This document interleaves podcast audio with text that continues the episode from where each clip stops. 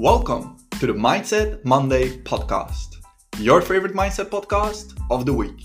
Let's unlock the unlimited potential of your mind on today's sixth episode of season one.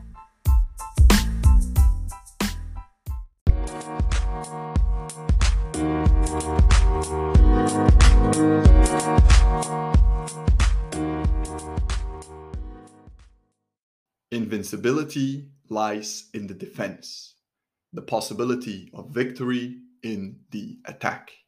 Sun Tzu. In the past episodes, we have looked at some of the psychoanalytic aspects of our mind, including Freud's topographical iceberg model with the three levels of consciousness, and Freud's personality theory with the structures of the id, ego, and superego. When we look at both of these topics, we see that conflict and anxiety are a major part of both of these. There's conflict within the unconscious level, specifically coming from one's shadow, and there is an ever ongoing conflict between the id, the ego, and the superego personality structures. Let's do a quick refresh here. According to Sigmund Freud's model of personality, the mind has three dueling forces the id, the superego, and the ego. Anxiety emerges when the ego cannot deal with the conflicting demands of our desires coming from the id, the constraints of reality, and our own moral standards coming from the superego. Anxiety is an unpleasant inner state that people seek to avoid. It acts as a signal to the ego that things are not going the way they should. Now, not all types of anxiety are created equal, nor do these anxieties come from the same sources. Sigmund Freud identified three main types of anxiety. The first type is reality anxiety. This is the fear of real world dangerous events and environmental dangers. Simply said, there are things in the world that can harm or kill us, and these necessarily create this reality anxiety. The cause of this anxiety is usually easily identified. For example, a person might fear a dog bite when they are very near or close to a menacing dog. The most common way of reducing this reality anxiety is to completely avoid the threatening object altogether. Now, the second type of anxiety is neurotic anxiety, which is the unconscious fear to lose control and balance between the id, the ego, and the superego. It is specifically fearing losing control of the animal drives and urges of the id, resulting in punishment for inappropriate behavior. And then the last type of anxiety is what we call moral anxiety, which is the fear of having past or future behavior that violates our own moral principles.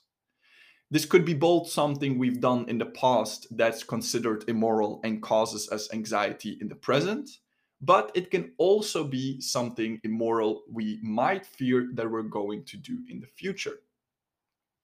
Now, these three types of anxiety are all around us and are, in Freud's opinion, simply inevitable. It is something that we all experience and why we have developed ways of dealing with this anxiety. To relieve the tension of anxiety, Freud believed the ego deploys strategies of self deception, also called defense mechanisms to reduce and shield the ego from the discomfort created by these feelings of anxiety. The unacceptable thought or emotion may be denied, for example, or rationalized or projected onto someone else. Although we may also use conscious coping mechanisms to manage anxiety, Freudian theory states that these defense mechanisms work mainly unconsciously distorting reality to better enable us to cope with the situation. On today's and the next podcast episode, we will talk about these Freudian defense mechanisms. We will take a look at how these mechanisms work and discover ways to deal with them.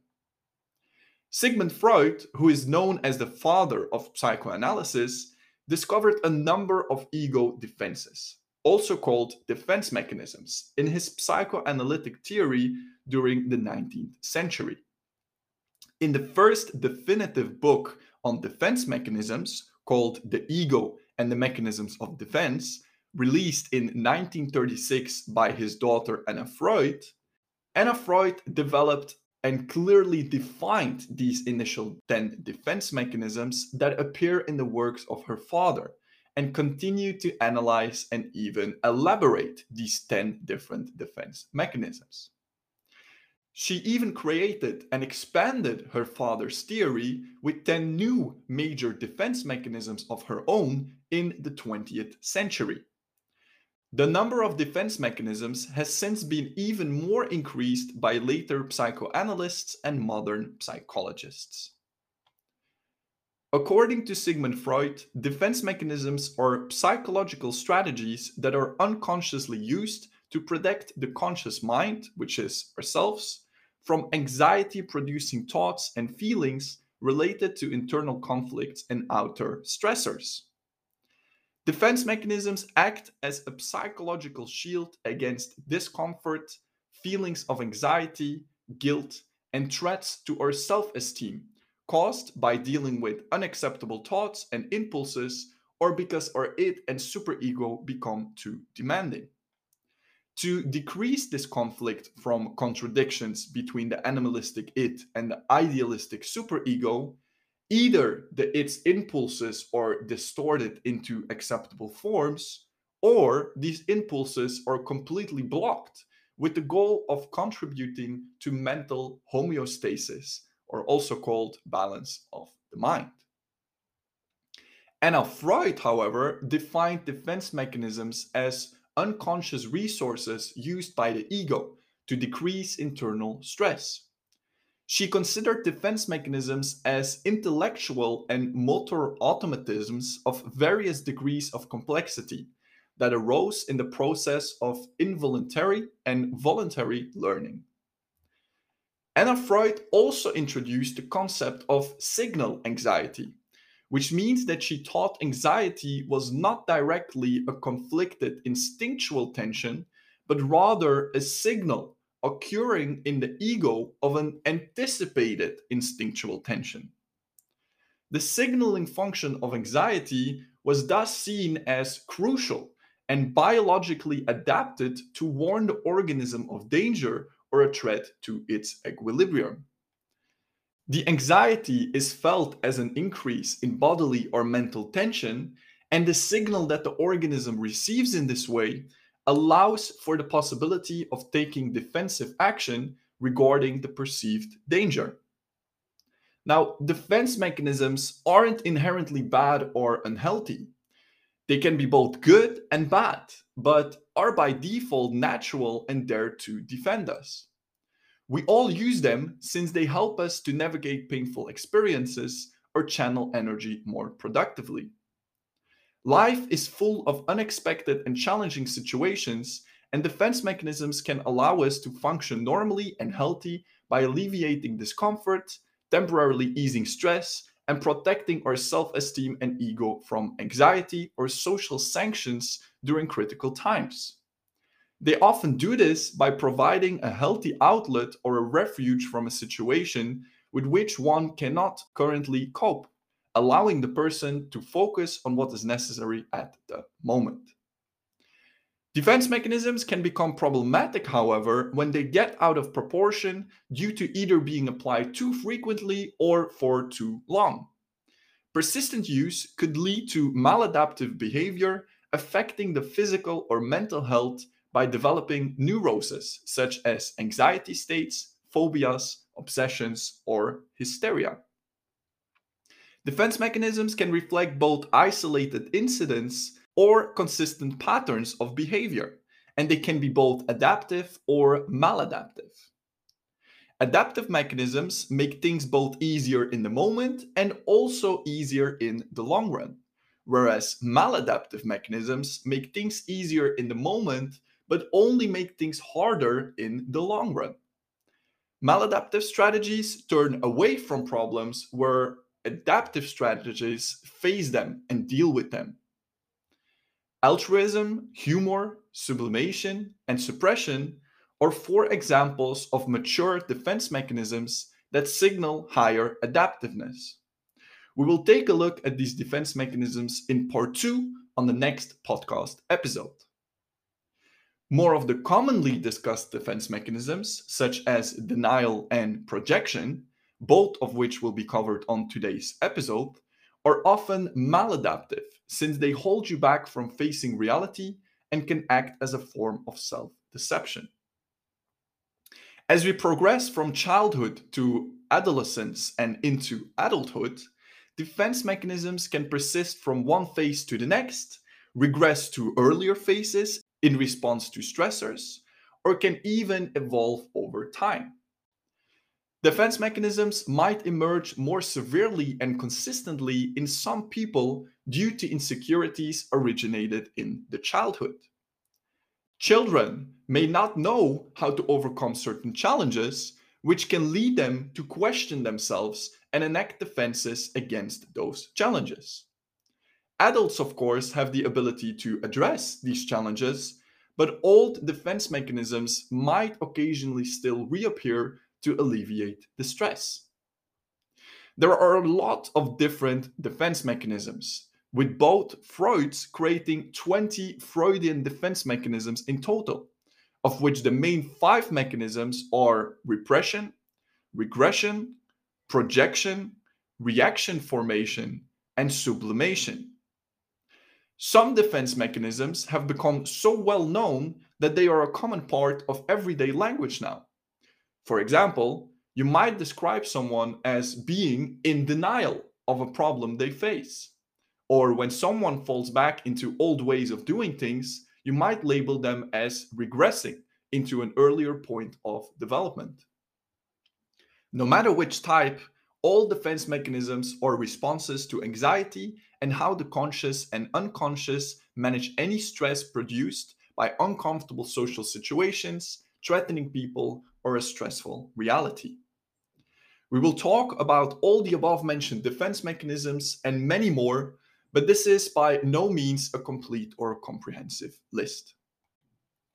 The influential psychiatrist George Eman Vaillant introduced a four level classification of the defense mechanisms, and he organized them in different categories on a scale of immature to mature, defining them as unconscious homeostatic mechanisms that reduce the disorganizing effects of sudden stress.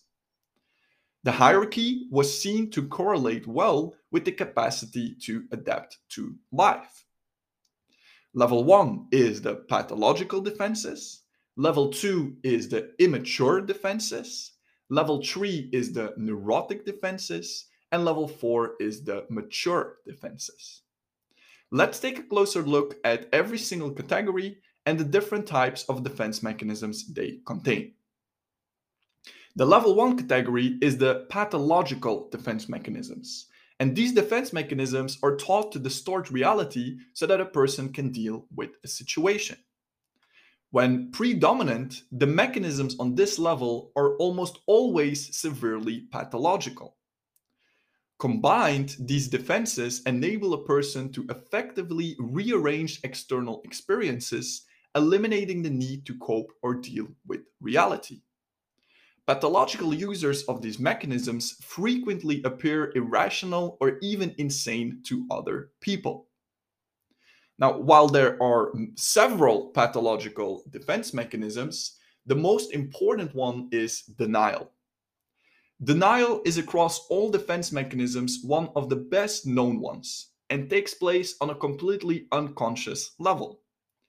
This defense mechanism involves an outright refusal to accept or acknowledge the unpleasant aspects of external reality, real facts, or experiences and because they are too threatening, blocking them from awareness to avoid the anxiety they could provoke.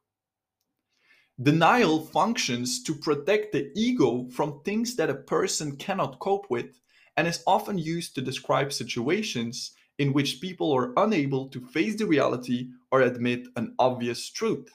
This is where the saying they are in denial comes from. They argue against an anxiety provoking stimulus by pretending it does not exist, denying it happened, or saying it simply isn't true. In other cases, denial might involve admitting that something is true and accepting the reality and seriousness of the fact, but minimizing its importance, denying their responsibility, and instead blaming other people or outside forces. Although using denial may temporarily shield you by reducing anxiety or pain and by achieving a resolution of emotional conflict, it is a primitive and dangerous defense that requires a substantial investment of energy. No one disregards reality and gets away with it for long. Because of this, other more subtle defense mechanisms are often used in combination with denial. Many people use denial in everyday life to avoid painful feelings or uncomfortable areas of life. In many cases, there is overwhelming evidence that something is true, yet the person will continue to deny its existence. For example, a husband may refuse to recognize and overlook obvious signs of his wife's infidelity. To anybody else, it would seem abundantly clear that an affair is going on, but he simply doesn't even notice because he is in denial. Another example of a pathological defense mechanism is delusional projection. With delusional projection, it creates delusions about external reality usually of a persecutory nature, believing that a person or group wants to hurt them. Persecutory delusions are a form of paranoia. And then the last example of a pathological defense mechanism I want to shortly mention is distortion, where a gross reshaping of external reality is done to meet internal needs. Now, moving one step up and one level up from the pathological defense mechanisms, we have the level 2 category called immature defense mechanisms. Although these are often present in adults, they are generally seen as socially undesirable and problematic when overused, since they are immature, difficult to deal with, and seriously out of touch with reality. Excessive use of these defense mechanisms almost always leads to serious problems in a person's ability to cope effectively. And hence, these defenses are often seen in major depression and personality disorders. One of the key defense mechanisms within the immature defense mechanism category is called projection. Projection is a psychological defense mechanism in which an individual attributes or projects their own hidden, unacceptable, unconscious thoughts, feelings, fears, anxieties, desires, or motives onto another person.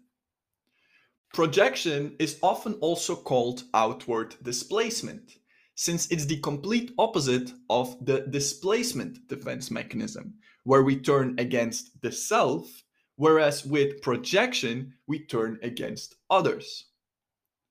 Projection reduces anxiety by allowing the expression of the undesirable thoughts, feelings, impulses, or desires in a way that the ego cannot recognize or consciously be aware of them, since they are no longer yours but perceived as being possessed by the other person, and therefore reducing anxiety. For instance, when a bully constantly ridicules a peer about insecurities, the bully might be projecting his own struggle with self esteem onto the other person. The same can happen with feelings of jealousy or hatred, among many others. Due to projection, something called projective identification can occur. In projective identification, once something is projected onto an individual, a person can start to demonstrate those exact thoughts or feelings that have been projected onto them.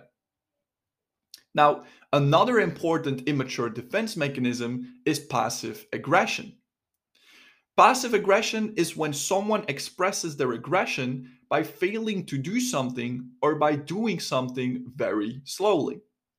It's an indirect or passive way of expressing anger. For example, instead of telling someone you are upset, you might give them the silent treatment. The next immature defense mechanism is called acting out which is coping with stress by directly expressing an unconscious wish or impulse in the form of actions instead of consciously acknowledging the emotion that drives the expressive behavior. For example, instead of telling someone that you are angry, you might yell or throw something against the wall. The immature defense mechanism called hypochondriasis results in having an excessive worry about having a serious illness. Another immature defense mechanism is called schizoid fantasy, which is the tendency to avoid reality by retreating into a fantasy like safe inner world in your mind in order to avoid stress and resolve inner and outer conflicts. And then the last immature defense mechanism we will discuss is called splitting. Using this primitive defense mechanism, the individual splits and separates both harmful and helpful impulses into all good and all bad categories, with no room for ambiguity. When splitting is combined with the projecting defense mechanism, the undesirable aspects are then attributed to another person. So far, we covered both level 1 and level 2 of the four different defense mechanism categories, and we will learn about the last two levels on the next podcast episode. Both the pathological defense mechanisms and the immature defense mechanisms that were covered today are considered to be more unhealthy and often maladaptive, since, as previously mentioned, they hold you back from facing reality and can often act as a form of self deception. These defense mechanisms can be both internalized or externalized, resulting in corresponding behavior problems. Now, to avoid problems due to overusing your defense mechanisms, here are a few tips to cope in a healthy way with these potentially unhealthy defense mechanisms. Tip 1 Develop a greater sense of self awareness. Self awareness helps you to recognize and identify when you are using one or more defense mechanisms too often. After you take this step, you know exactly where you need to make changes. Tip 2 Learn effective, conscious coping skills. If you have an unhealthy defense mechanism, learning new coping skills can help you better deal with uncomfortable emotions. Coping skills include meditation, establishing healthy boundaries, and asking for support. Tip 3 Seek mental health therapy when needed. Psychoanalytic therapy can help you uncover your unconscious defense mechanisms and find better, healthier ways of coping with anxiety and distress. And then the last tip for today, tip four, is that by learning more about your own unconscious processes, which is exactly what we are doing here with this podcast, you already automatically improve your self awareness and you gain a new understanding of your own behaviors, which can in turn help you heal any mental health disorders or can simply help you grow into your fullest potential. In our next podcast episode, we will continue to learn about defense mechanisms and discover the more adaptive and healthy, neurotic, and mature defense mechanism categories on level 3 and level 4. So make sure to be. That was the end of this episode. I hope you enjoyed it and got some amazing value. To get notified about new episodes every single Monday, make sure you subscribe to the Mindset Monday podcast. Your favorite mindset podcast, now available on Spotify or wherever you're currently listening. Thanks for listening and see you on the next podcast episode. Let's bring the subconscious into the conscious and unlock your unlimited potential.